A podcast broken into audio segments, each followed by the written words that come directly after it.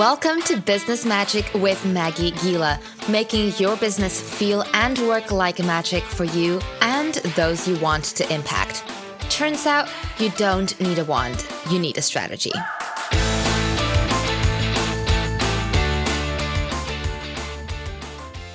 Hey, hey, today I'm speaking to Jessica Lorimer, and we're having a really, well, what I think is a really interesting conversation about pivoting in your business because she, I've witnessed her fairly significant pivot to working in general with service based entrepreneurs to now helping service based entrepreneurs sell to corporate organizations.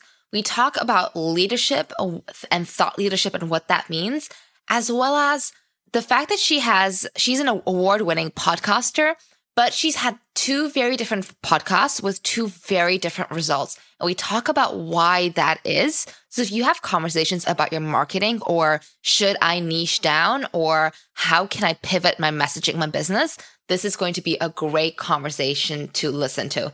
And I find Jessica just hilarious and insightful. And she is definitely someone I admire. So hope you enjoy. All right. I'm super excited to be here with Jess Lorimer. I'm excited to be here. Thanks for having me on. Yeah, it's been a bit of a while trying to get uh, have this conversation, but um, there's a couple things I'm really excited to dive in with you today. One is how you've like I've seen you pivot your business in the last year or so, I'd say, mm-hmm. and that's been really interesting to watch that. So I'm curious to hear about it from a first hand perspective. It's it's been an interesting year for sure.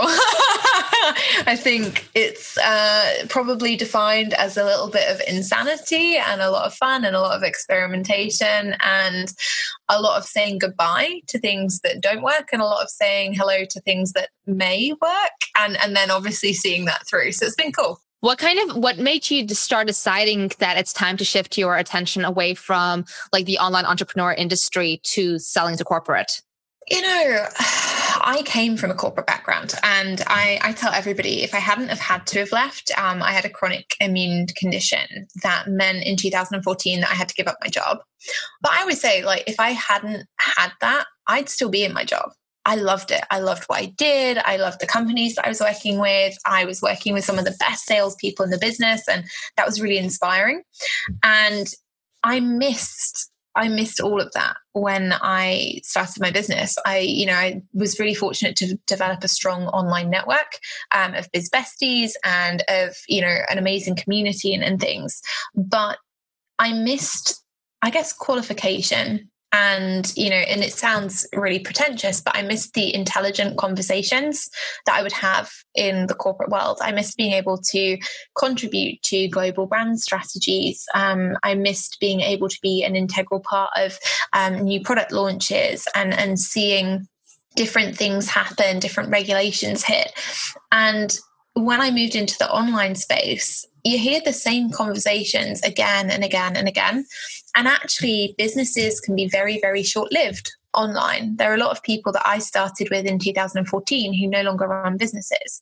Mm-hmm. And for me, it just became this noise, this incessant like news feed of everybody trying to educate me all the time like you, you can't go through your newsfeed and just be like, oh, cool, so and so got a new puppy. Like it's always got to be some big message and some emotional trauma and some this and some that. And it actually became really wearing. And I was seeing all these amazing people who were supremely qualified, you know, in mindset, in marketing, in psychotherapy, wellness, sales.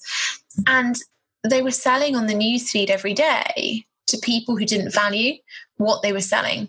So they were having to reduce their prices. They were feeling really um, lacking in, in terms of confidence about selling their stuff. And they were being beaten effectively by competitors who were great at marketing and crappy at delivery. And I just got tired of it. And it got to 2016 when I really started seeing this issue and I became really disillusioned with it. And it took me until 2018 to publicly make the pivot. You know, this is stuff I'd been teaching. I'd been teaching my clients one to one and um, privately how to sell to corporations for ever since I started my business. But it wasn't something I'd taken publicly because it wasn't it wasn't the thing. It wasn't sexy, right? And and so you know, it took me two years to be like, right, okay, I'm gonna really change this and make this part of my business. And, you know, in 2018, I started seeding it more and I started getting more clients who wanted to um, sell their services to corporations. And then in 2019, I was like, right, I'm ready to finally make the big pivot. And that's when it all kicked off. How did you find that people responded when you started pivoting? It's really interesting. Um, there, there were two res- well no there were three responses one response was oh my god are you high like what are you doing um, and i think that mainly came from me a little bit.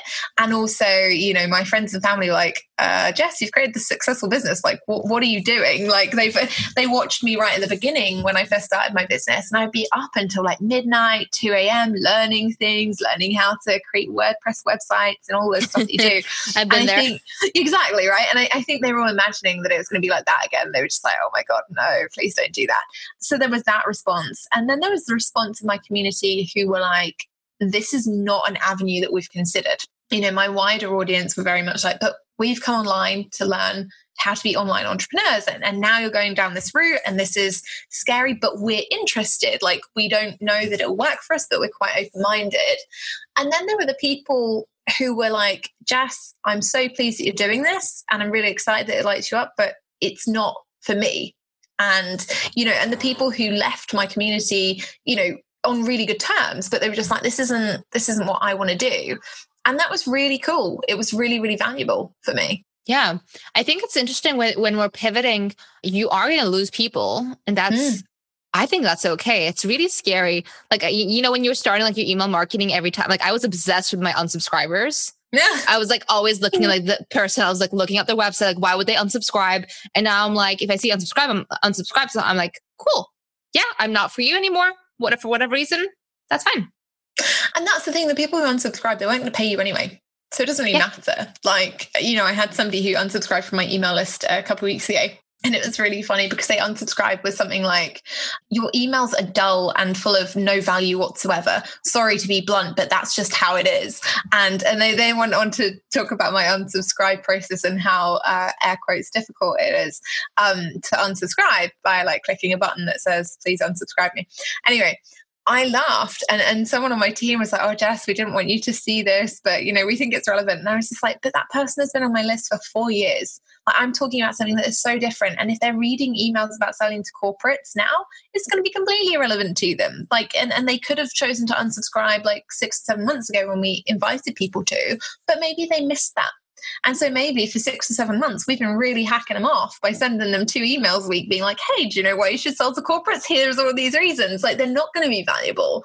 And that's okay. You know, and, and do I feel bad about that person? Well, no, not really, because they should have unsubscribed seven months mm. ago. But you know, equally, you have to look at the context in which things are coming up, you know, and, and then that's that's important do you feel like uh, would you consider yourself sensitive to these kinds of comments i used to be mm-hmm. i used to be very sensitive and you know i i still I think as human beings, we always have this predilection to remember the negative and not the positive. So I can remember every negative interaction I've had online ever. And I'm fortunate there haven't been hundreds, but you know, I will always, when I'm having a bad day, I'm like, oh my God, like I remember when that person unsubscribed from my email list and they said that I didn't provide any value and, and you you beat yourself up about it. Or I remember when that that time when someone in the Facebook group and and they said that they couldn't access a webinar replay and that I was out of integrity, but turned out they hadn't hit download. And it used to be when we hosted everything on, you know, Google Drive or, or whatever. And you always remember those because naturally our minds gravitate towards the the negative. That, yeah. that's just humans we're relatively cynical. But i then have this thing called a smile file and it's the screenshots on on my computer of all of the clients that i've helped and, and people who've ever written like nice things about my podcast or whatever.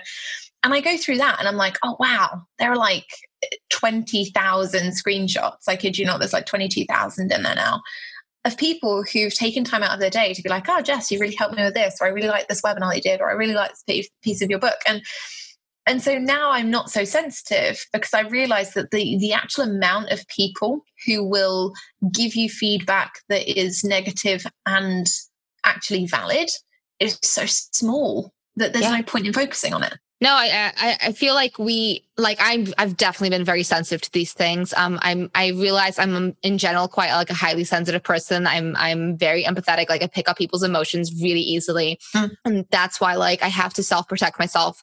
But at the same time, like it's just looking at things logically and rationally and strategically. Someone saying, you know, hey, I'm unsubscribing because I think your newsletter sucks. I'm like, well, but I have ten other people who love that one newsletter that you said sucked. So you're not my people that's it. like I had someone um email me that because I, I have this like market research workbook I give away for free. And because I mentioned the one ring like from Lord of the Rings in it, that that's really unprofessional and they would never work with someone like me.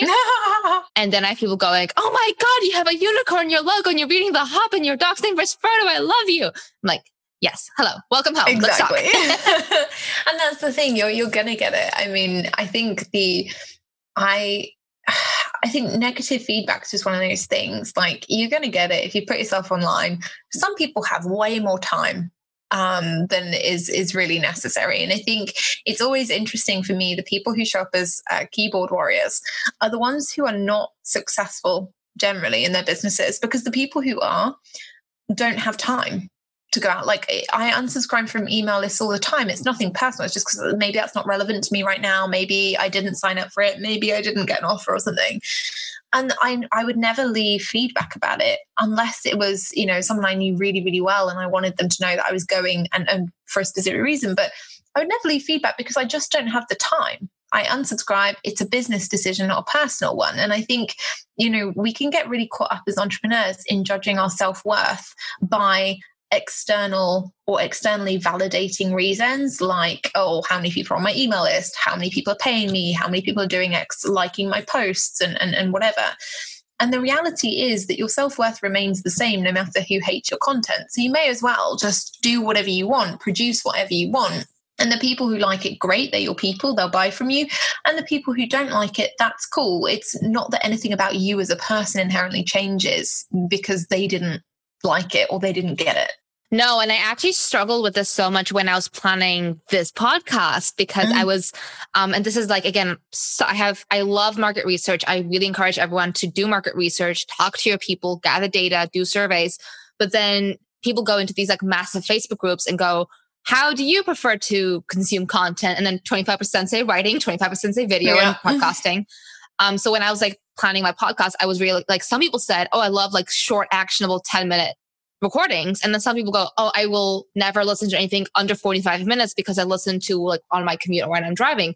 And at one point I was like, listen, there is literally no format I can create that's going to please everyone. So I'm just going to do whatever the hell I want, which is why I settled on these like 10 minute solo episodes every week mixed with longer 30, 40 minute guest interviews or conversations like this because this is what works for me. And the feedback has been amazing because people have said, I love the different lengths of your podcast episodes because then I can pick which one I want depending on how much time I have. And that's the thing, you know, it's, I, think we spend a lot of time in the online space catering to other people's opinions. And, you know, as far as I'm concerned, my free content is mine. I'm the one who's creating it from the good of my own heart. So, like, if you don't like it, that's cool. Just don't listen anymore. like that, that doesn't bother me because at the end of the day you know it's me who's giving up my time and knowledge and information for free for no other yep. reason than because that's you know that's what I want to do. Because and I mean I know a lot of people sit there and go, oh, but it's also to sell. Well, it's not really. But the reality is there are easier ways for me to go out and create communities and, and build audiences and sell to them. And that's why I teach selling to corporates is actually a lot easier. You don't do any free stuff. Um, and, and, that's brilliant. But in the online space, you know, I, I think people get so caught up in they want once you give them something for free, people can get into that habit where they want more and more and more for free for you to, I'm going to use speech quotes here, but but to prove or to justify why they should buy from you. Now, I don't subscribe to that theory. I, I don't, I'm not going to jump through 10 hoops that you can justify your decision as to whether you later go on to invest with me or not. That's not my problem. Like, and, and if you have to be the person who wants more and more and more for free, it's quite likely that when you're paying me, you're going to be somebody who's going to be a pain in my ass so I'm not going to want you to pay me because if you're demanding and you're rude and you're negative and all of this kind of thing, guess what? I don't want to work with you. I don't want you to pay me so that you, you can treat me like that, just like I'm not going to accept it for free. So I think we have to have this boundary and we have to draw this line as business owners between what we're willing to accept and constructive feedback is something that's great to accept if it's coming from qualified places you know yes. if my clients are talking about jess we wish you'd done this differently or if you know my accountant is is contributing something that is relevant then absolutely i'm going to listen but if you're some random on the internet who just popped up one day and you decided, well, I didn't, I didn't like that you didn't give me a 10 part strategy in your latest podcast episode, well, that's not my problem, Bob. Yeah. Like I, am just not interested because contextually it, it's not constructive. It's not from a source that I deem to be qualified. So I'm not going to take that on my shoulders. No, and it's it's it's it, it, it disgusts me sometimes, and I try not to focus on this t- this part of human behavior. But um, for example, when there were a lot of big Facebook groups that were closing down, like Melissa Griffin closed down her big Facebook group. Mm. This was, I think, 2018, mm. late 2018, I want to say. Like the backlash that happened was just insane. And like I run bosses in Europe. It's like about about 1500 people right now. I spent nine months of like hours every single day in there growing the you know group and the culture and cultivating the way i wanted to. And it's like it's my group. I am going to sell on it. I am going to be like here's my webinar. Here's my services. Here's like i have one spot left. And like different people have different approaches to this. So i've i've been part well i've not really been part of debates. I've lurked at through debates online about how it's horrible that facebook group owners um like shouldn't self promote i'm just like well, you start your Facebook group and you do that for free and you don't self promote and leave mine. That's fine. Go away. Like, it, it's always interesting to me because and, and so I went I went through a big pivot last year and I ended up closing some of my free stuff. I closed a Facebook group and I got no backlash. Wow. And yeah, and I closed, and that was probably two and two and a half thousand people, I think. So it wasn't huge by anyone's standards, but it was, you know, two and a half thousand people. And I closed a paid community. I used to run a membership, a paid membership. And in June last year, I made the decision that I would be closing that and I got no backlash. And I talked to my mentor at the time, Ali Brown. I was coaching with Ali last year. And she had prepared me. She'd been like, right, okay, people are going to take this badly. Like people are going to be quite upset potentially about your decision to to switch your business model because it means you won't be helping them any longer, and, and people can feel quite upset about that, and and they can take it quite personally. And I didn't have that. I had a really different experience, and I think it was I think it was down to two things. One, I'm I'm very clear on my boundaries anyway. So when people come into my communities, I'm very clear. If if you aren't happy with my rules and whatever I'm doing, then that's cool. Leave. I'm not going to debate it with you because I'm never going to change my mind. So as a result, all of my communities had kind of cultivated these places where people could debate and they could have discussion, but my rule was my rules. And so actually when I said, look, I'm changing this because it doesn't work for me anymore, people were already trained to know that once I'd made the decision, it had been something that I'd quite likely thought about for a long time and that I wanted to get right. So they knew I wasn't going to change my mind. And the other thing was that I was very transparent about how hard it had been to make the decision. You know, I went into my membership and I cried. I remember crying like on Facebook Live and I was like, look, I'm doing this this Facebook Live and I had no intention of being emotional about it. I was very clear on exactly what I was shutting down and, and why I wasn't continuing in that way. And I remember crying because people were being so supportive. They were like, Jess, this is going to be so great for you. This is going to be such a great move. And you've been so transparent about like the changes and, and how that's happening. And you really deserve to go and do this thing that you love. And I cried because I was like, I'm, I'm so sad that this is what I'm leaving behind. Mm. In order to do this new thing, this is what I have to leave. And I think that, you know, often people can make the mistake of thinking, well, if I'm really direct with my audience or if I really show up and enforce my boundaries, then people will think that I'm gonna I'm mean and, and that I'm, you know, too much and I'm too direct and I'm too firm. And actually what I found is that when you lay out those boundaries and when you are transparent about your communication, what happens is that people actually respect your decision making a lot more and that they're really supportive of what you go on and do. Whether or not they follow you into that is, is totally different. And that's you know that that's about their own journey. But i had nothing but support when I made that pivot. And I think that's really, really rare in the I online so, space. Yeah. Mm. yeah. Yeah. I was very, very fortunate. Good yeah, it was great. It was it was a really nice way to be able to make the transition and it made it a lot easier than you know, in some ways it made it a lot easier. Yeah. And in other ways it made it a lot harder because you think, well, you know, you leave all these people behind and they have to fend for themselves and you worry that they will buy from the wrong people and things. But you can't help everyone. No. And it's also out of your control. And that's the thing, you know, and, and that's kind of where I got to last June. I was like, I'm doing this because this is what I feel I have to do. Mm-hmm. And the reality is that actually there are better ways for me to serve my community, both in a different capacity and also in, in helping them and enabling them to find other ways of working or other people to follow who would be best fit for them. Yeah. I love that I, I, I say to my clients, like, or to people who inquire with me sometimes, like, hey, I'm really not the best next step for you. Mm. Um, I work with people who already have a business up and running, who have a, you know, you've got a website, you've had a couple clients at least um, let's let's take this further. So for people starting from scratch, I, I normally usually say, you know, um, I give them some alternatives. But I think it's really interesting that um, I think it com- kind of comes down to what you said earlier about the free content and that mm. we've gotten really used to and entitled with how much free information we can get.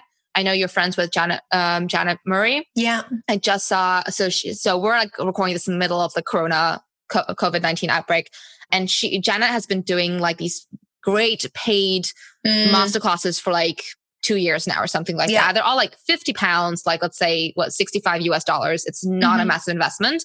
And she, I think the masterclass that she was doing or is doing uh, was called like going from offline to online. And then she got again 40 or 50 pounds, not mm-hmm. expensive mm-hmm. at all. So $60.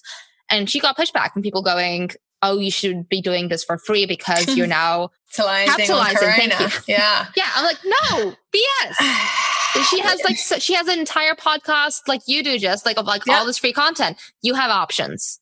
You don't have to pay her. It's, it's so interesting for me because I, you know, the coronavirus is one of those things. I'm somebody who I'm not worried about the virus at all like, and I arguably I should be. Um, I'm asthmatic. I have uh, a chronic immune condition. If anyone should be bothered about it and making kale broth and all this kind of stuff, I should be right up on that list. But I'm not. And there are reasons behind that. One is that obviously I'm an entrepreneur. I sit at home 99% of the time, right? so actually, you know, the chances of me getting it very slim. The other thing is that I've been in business a long time. I've seen recessions. I've seen double dip recessions. I've seen, you know, complete what we call black swan business events, which is an unforeseen business event that impacts the economy negatively.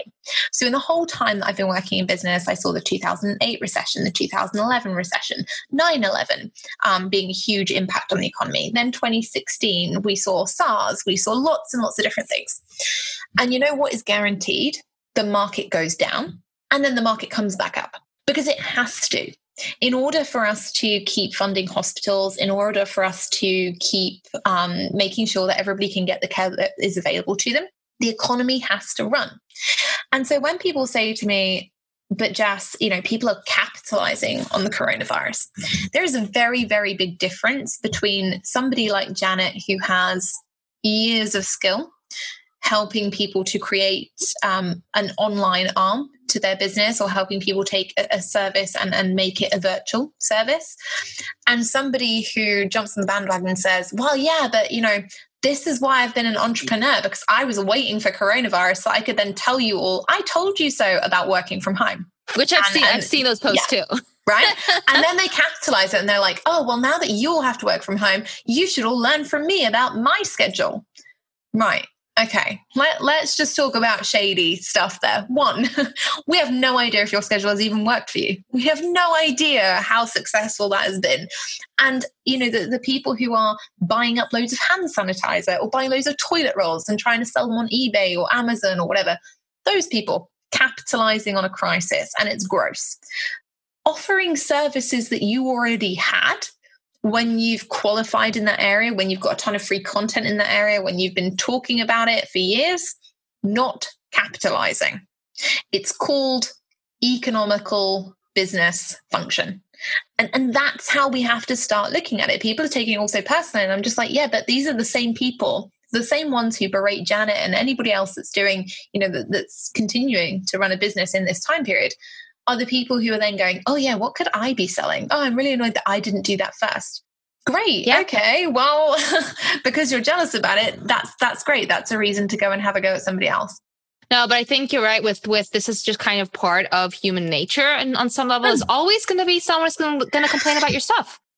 Yeah, there always like, is. There's going to be some, you, know, uh, was it um who said that? Was it Marilyn Monroe, or Dita Von Teese? I think the quote's always attributed wrong, probably. Um, I heard it from Dita Von Teese. You can be the juiciest peach in the world. Yeah. There's always going to be someone who doesn't like peaches. Mm-hmm. All right.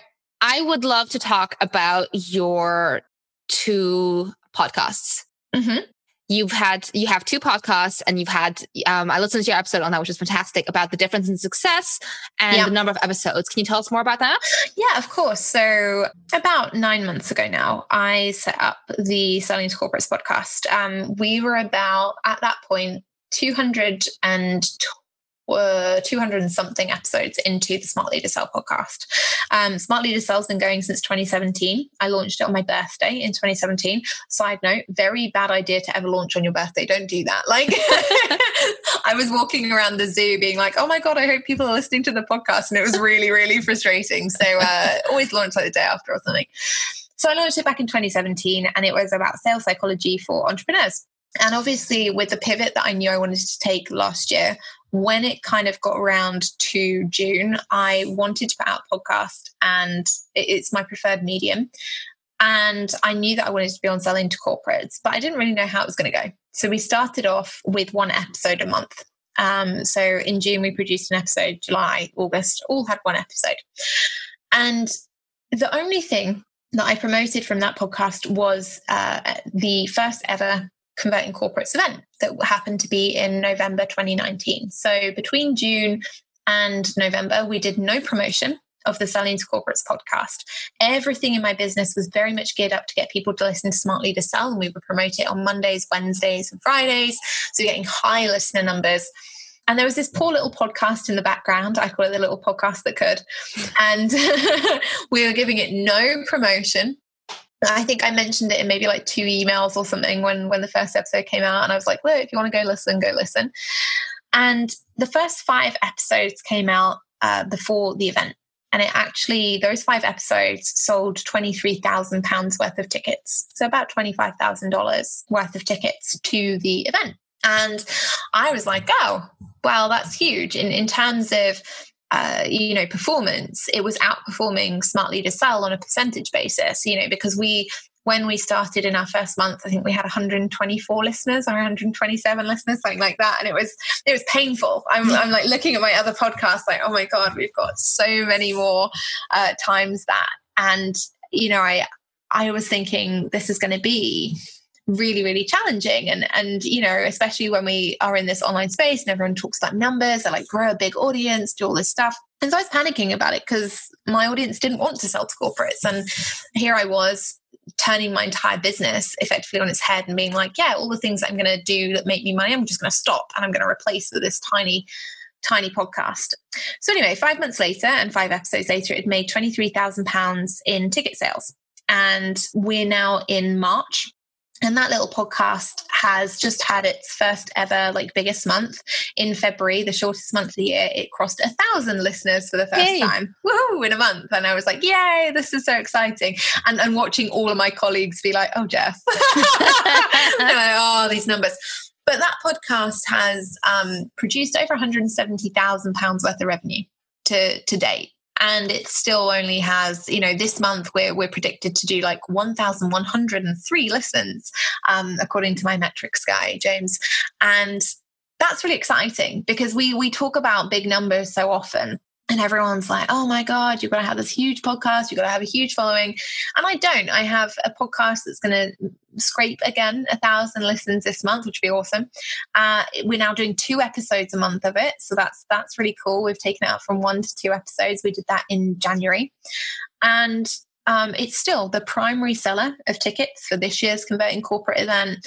It's the primary seller for um, the C-suite, which is is my my new signature program, and by the end of this year, we anticipate that that, that one little podcast will be making close to a million pounds in revenue.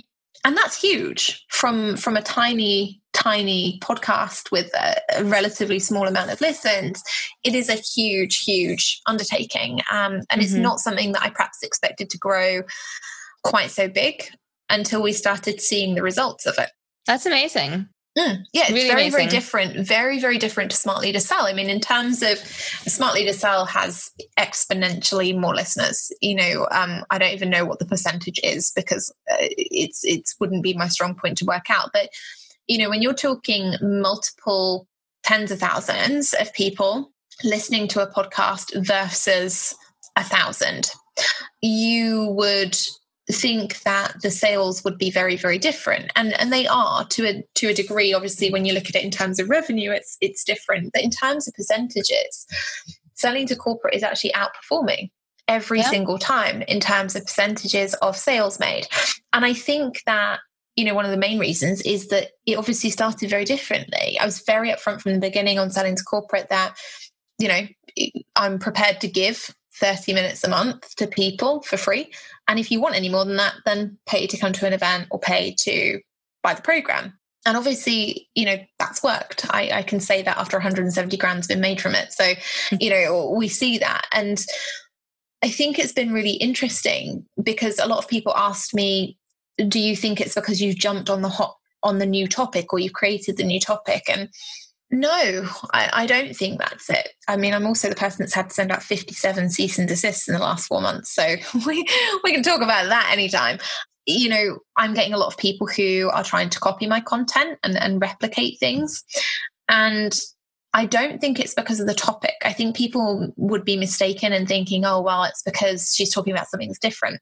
And that's not it at all. The reason that it's making money is because I've A, set it up to do do that and, and i'm happy to set that boundary and enforce that boundary and, and that's been something that's been really positive but also because it's about expertise you know and I, I firmly believe that anyone can be passionate about anything and we, we're seeing a lot of people who are being told, oh, no, you need to be a business coach to make money, or you need to be a salesperson to make money, or you need to sell money to make money. And that's not true. People can tell what you're passionate about and people can tell what you actually are qualified to teach and what you know about. And so I think the reality is that it's not because selling to corporates the new big thing. I think it's probably going to be really challenging for some people um, in the in the next couple of months with coronavirus. However, it's very different for me to sell that because it's something that clearly I know a lot about and clearly I've got a lot of expertise in and clearly I've got hundreds of, of clients who've worked with me on that and, and gone through proven systems and they're seeing results. It's never going to be about a hot new topic. You know, so if you sit and you listen, you think, oh, but you know, I can't create a podcast that's going to be really popular because X or Y. Well, all you've got to do is be passionate about something and be genuinely knowledgeable about it, and you're going to be just fine. I completely agree with you. Like that's something I was, you know, struggling with as well with this podcast. Like, am I going to be, am I, will I add to the noise? Mm. And then I realized, like, no, these are conversations I'm having already with my mastermind, at my retreats, with my clients. And I want to make those conversations, my opinions, those thoughts, you know, tactics, whatever, more ac- accessible to people who haven't worked with me yet or can't come to a retreat. And I think that that applies for everyone. And it's not like you don't need a certain qualification per se. Mm. But if you have like actual, you know, life or business experience if it's something yeah. you're interested in.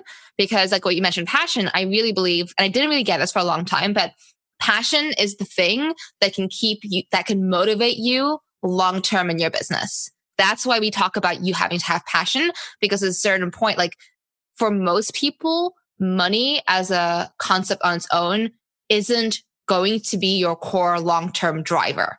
Mm. Yeah. And I think a lot of people I think a lot of people kid themselves. Um, you know, we talk about impact a lot online. Everyone's like, I want to make a big impact. I want to help people. And that means doing it for free. I don't believe that. I really don't. I think it's doing yourself a disservice. I think that telling yourself that helping people for free is this way of you making this big impact is just keeping you feeling comfortable and feeling safe because when you tell that yourself that you don't have to sell and you can justify you know why your business isn't making the money you want it to make or you can justify like not having to be sleazy and, and selly all the time and the reality is that if people don't invest they do not implement. So when we talk about all of this free content, if you look at your podcast, if you look at my podcast, I've done like 400 hours worth of podcasting. Um, Janet Murray has done like 400 episodes um, that are all extensive. You know, I know some people out there who are producing hours and hours and hours worth of free content.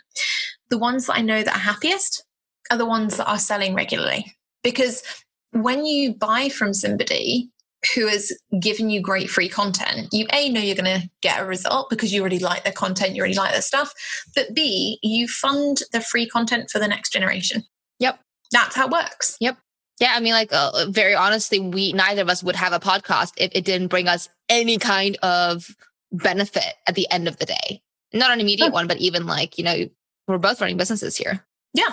Needs to come back. You know, this is the thing. I, I think there is no more time really to hide. Uh, and I think a lot of people have been able to do that for a very long time online is they've been able to hide behind, I don't want to be sleazy. I don't want to mm-hmm. be salesy. I don't want to do this. I only want to make an impact. I only want to help people, blah, blah, blah, blah, blah. And no. yeah, we, we don't have time for that anymore. No, the better you can sell, the more money you can make, which means yeah. that's the, that's like the impact you can create. The more money you have, the more impact you can create. And that's the thing. I remember I saw Denise Duffield Thomas in London um, in 2016, and I was lucky enough to share the stage with her last year as a speaker at Magic Maker Live um, by run by Nicole Sears. And I remember Denise in 2016 saying, "Wealthy women will change the world." And I disagree with Denise slightly because I believe that wealthy people change the world. I don't think it necessarily has to be women. And I know that women should empower women and things. But I think men get a real rough rap of it at the moment as well. You know, I think it must be very, very difficult at the moment to be a middle class white male. Like it's everyone hates you at this at this moment in time. And fair enough, men have had the glory for for many, many years. But I think if we're aiming for true equality, we we have to look at everybody being successful. And so, you know, one of the things that I really took to heart from Denise in 2016 that I talked about on the Youpreneur stage in 2018 and got trolled by a woman who said that I should not have paraphrased to uh, be wealthy people should change the world. And then when I met Denise and had a conversation with her about it, I believe that, you know, we do have the capacity with wealth to change our surroundings. You know, if we look at the current coronavirus, lots of people are very, very scared, but I look at people like Cristiano Ronaldo, who has donated all of his hotels to become temporary hospitals. And I think, isn't that amazing? Yep. You know, his the, the amount of money that he's making is enabling him to save lives. Yep. And he's a footballer. He's not a doctor. So, you know, it's, it's not like he's going to be the heart surgeon or anything, but he's there and, and his wealth has enabled that.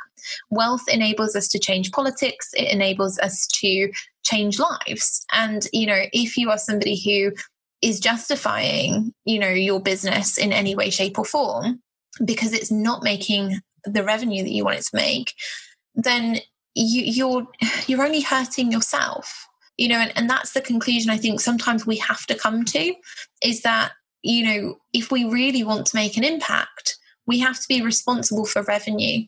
And, and that has to be at the forefront of a business strategy. Yeah. I, I completely agree with you. And it's it's I, I I get where people are coming from. It's scary to put yourself out there and then ask for money because people are scared. I think especially as women, uh, mm-hmm. we struggle with this more uh, than men. Obviously, I obviously I'm generalizing. This is like has been my experience because we're afraid of people like this pushback and backlash we've talked about. But in terms of you know giving back or allowing opportunity, I ran my Get Shit Done retreat in uh, Orlando, Florida, fairly recently, a couple of weeks ago, and we had the capacity and financial freedom to be able to say, we are going to sponsor one person to come to this retreat for free. And we and were, I was able to make that as part of my launch. So it was, you know, people had to, as part of my podcast launch process. So it, I wanted to give it to someone who actually wanted it versus like a random kind of hat giveaway. But that person, like, she worked her butt off. Mm-hmm. And she is now working her butt off from the things that we did at that retreat. And that makes like that is for me, like that is like a very personal impact I've been able to make because of the resources I have at this mm-hmm. point. And that's the thing, you know, when we talk about people who invest implement it's true that that woman invested her time her energy into completing whatever the tasks were and things like that and as a result the, she went and, and she will have implemented and she will have taken a lot away from that when we are showing up and we're only consuming and we're not contributing you know and we're not investing time money energy what happens is we just we get stuck in that consumption cycle and so nothing changes yep. for us you know and and i think a lot of us then build businesses that we don't actually want no, and you know, I, I was stuck in that cycle myself for quite a while. Um, especially the first like two years of my business is a big part of why I went through a burnout because mm. at just one point I couldn't handle it. And what I'm, you know, realizing more and more is that you need to learn how to sell in a way that feels good for you that way that like still brings you that revenue and you're not feeling like, you know, I used to cold call. Well, I used to. I spent two days cold calling when I started my business. Like my husband's a sales director. He made me. I cried. Like I called him after a day and a half, like crying hysterically. I can't do this. And I realized like later on, I realized like that is the worst way possible for me to sell my stuff because my mm-hmm. stuff is based on trust and relationships. That's not a cold calling process. You have to play to your strengths. Yeah. And I think that's the thing when it comes to sales, when it comes to marketing, building your business in general. You've got to really sit down and look at what your strengths are and then look at how that plays into the wider strategy. You know, absolutely. I pivoted my entire business on a lot of people said to me, Oh, well, it's a whim. why don't you just release a course on it? Like, why don't you just release a course and, and do something? And I was like, This is, to quote Ali Brown, this is my legacy play. This isn't a whim. I'm tired of watching people fail online. I'm tired of contributing to the noise there. And I'm tired of qualified people feeling like they have to reduce their prices or feeling like they have to write all these Facebook posts or whatever it is that the, the in thing is now to do. And the reality is that for me, I would rather go all in on one thing and see it fly or massively fail, as was my option in 2019, because I knew then that I would be doing it justice Mm. We can't expect things to work out when we refuse to be all in on the decision. And I see a lot of people who will sit back and they'll go, Oh, I'm half in, right? They'll be like, Ah, if this works, great. If it doesn't, that's okay. And for me, pivoting my business was not about in any way being half in. It was, I am all in on this. It might be that I am staggering things um, start wise. It might be that I don't open a Facebook group for, you know, seven months, which I didn't but for me, there was no going back. You know, I was discontinuing rapidly the revenue from my original business.